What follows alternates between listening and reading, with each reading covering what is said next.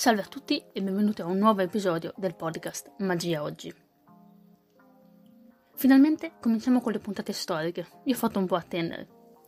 Ma come primo soggetto ho deciso di trattare l'olandese Fred Kaps, che a differenza di altri illusionisti è poco conosciuto soprattutto dai più giovani. E quindi, per porvi rimedio, ho deciso di partire proprio da lui. Cominciamo subito con le cose banali, ovvero col nome di Fred Kaps, che in realtà, come molti altri colleghi, ha usato un nome d'arte. Infatti il suo nome reale era un po' più complicato, era Abram Pieter Adienus Berger. È abbastanza particolare e sicuramente capirete che non era la scelta migliore mantenerlo come nome d'arte. Per questo vedremo tutti i cambiamenti che ha deciso di fare fino ad arrivare a quello con cui lo conosciamo oggi, che è Fred Kaps appunto. Abram è nato l'8 giugno del 1926 a Rotterdam. E cominciamo subito con tessere un po' le sue lodi, perché direi che se lo merita proprio. Infatti fu l'unico mago a diventare per tre volte campione del mondo e ha anche creato numerosi giochi originali, tra cui una sua versione dei Fiolar che cambiano colore. Una cosa però curiosa da dire è che Caps si appassionò alla magia grazie al suo barbiere, che era un prestigiatore dilettante, che provava spesso gli effetti con i clienti e l'uomo gli insegnò diversi giochi su cui Caps si allenava e che in seguito propose anche ai compagni di scuola. Purtroppo per lui però sceglieva sempre i momenti meno opportuni. Capitava spesso che la maestra gli confiscasse il gioco o lo riponesse nel cassetto. Tale comportamento cominciò ad irritare il padre, che arrivò spesso a rimproverare il figlio cercando di scoraggiarlo con l'idea di imparare magia, a suo dire perché non ci avrebbe guadagnato nulla.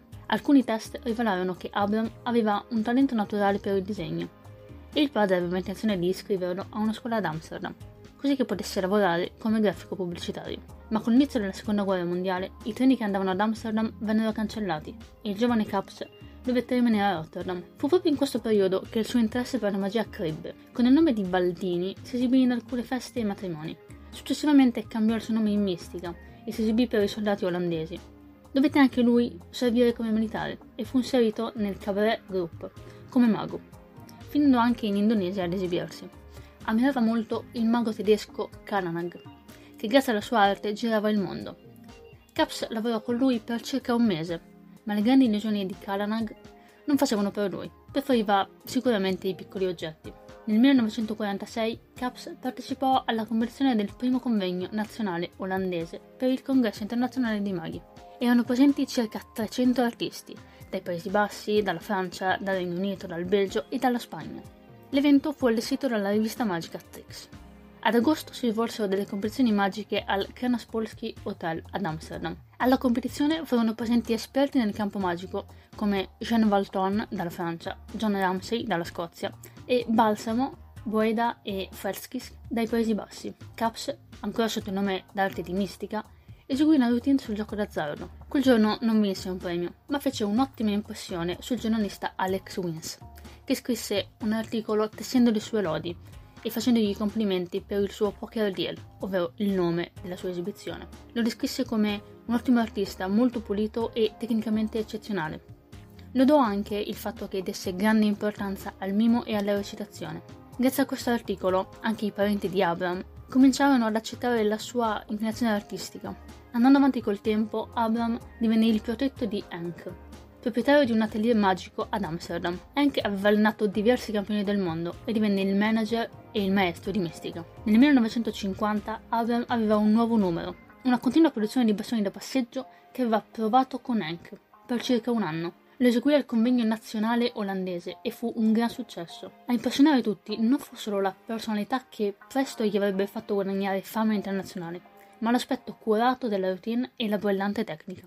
Dopo quell'anno perfezionò la sua routine e andò a Barcellona, dove la eseguì per il terzo FISM nel 1950. Con la sua continua produzione di bastoni stupì i 2000 partecipanti all'evento. Gli applausi che seguirono furono fragorosi. In dieci minuti aveva trasformato se stesso, un giovane sconosciuto di Utrecht, nel migliore artista dell'intero congresso. Vinse il suo primo Grand Prix ancora sotto il nome di Mistica, Durante la cerimonia di chiusura, ad Amram fu consegnato un alto premio dal Circolo Magico svedese.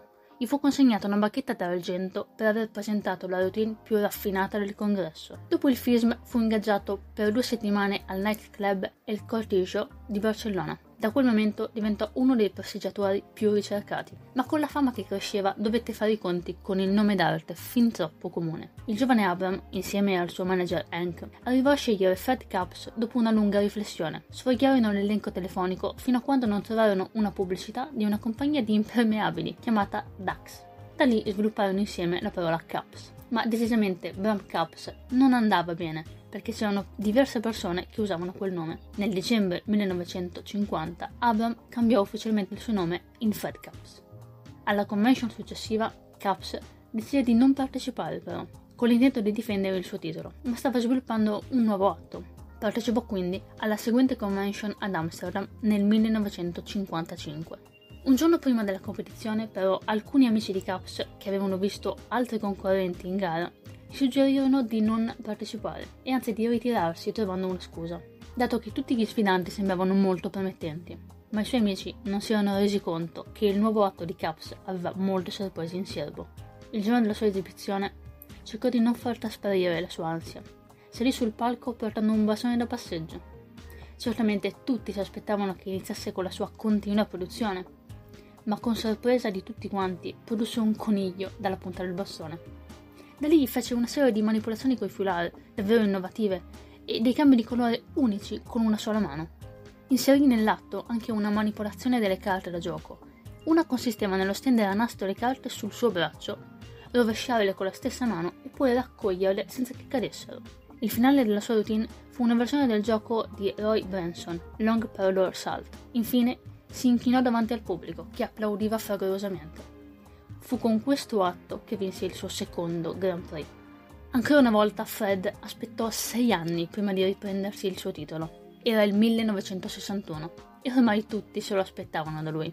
La notte prima del film, il quotidiano olandese scrisse ieri a Rotterdam il campione del mondo Fred Kaps ci ha dato un esempio della routine che utilizzerà per difendere il suo titolo. Il quotidiano continuava dicendo che quando Caps gli aveva mostrato il suo numero aveva quasi buttato giù la casa. Caps migliorò la sua versione del Salt Parlor 3 e aggiunse altri elementi al suo numero. Ancora una volta inserì un paio di altre sorprese.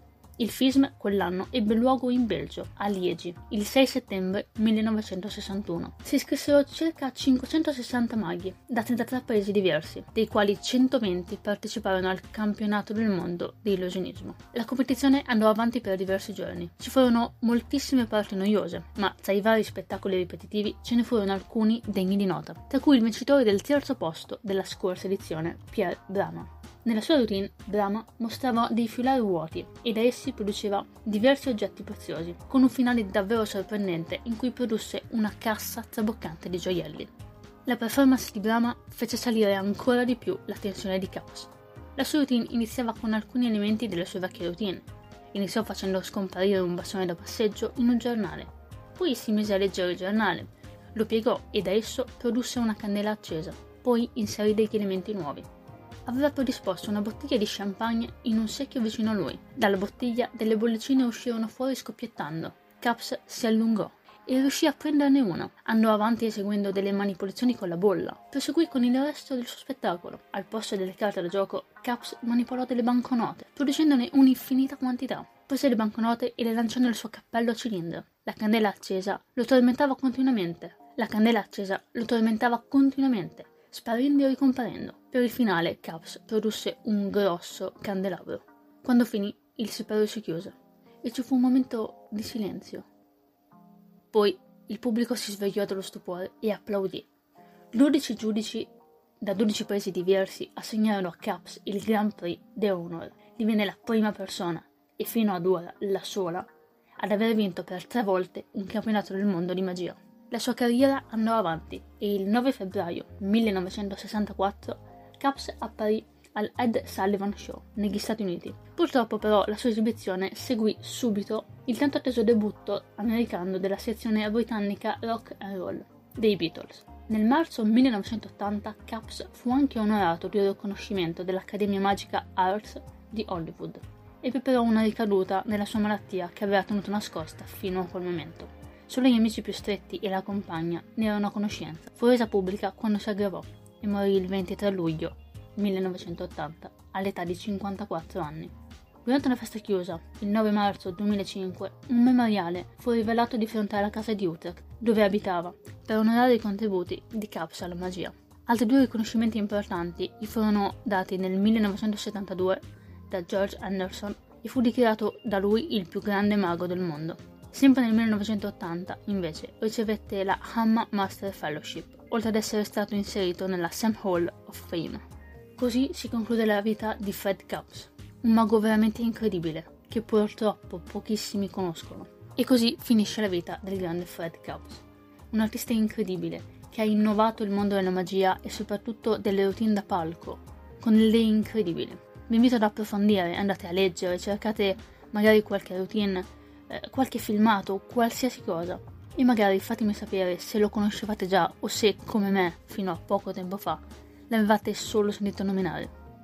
È stato davvero emozionante andare a ricercare la vita di questo grande artista e soprattutto spero di potergli dare un po' di merito facendolo conoscere anche ai miei coetanei o ai più giovani. Ditemi un po' cosa ne pensate e naturalmente se avete dei dettagli in più da aggiungere i commenti sono sempre aperti. Fatelo in tutta libertà oppure scrivetemi in privato e cercherò un modo per aggiungerli magari nella descrizione. Come sempre, grazie per aver ascoltato la puntata. E in questo caso oltre alla buona magia, anche buona ricerca.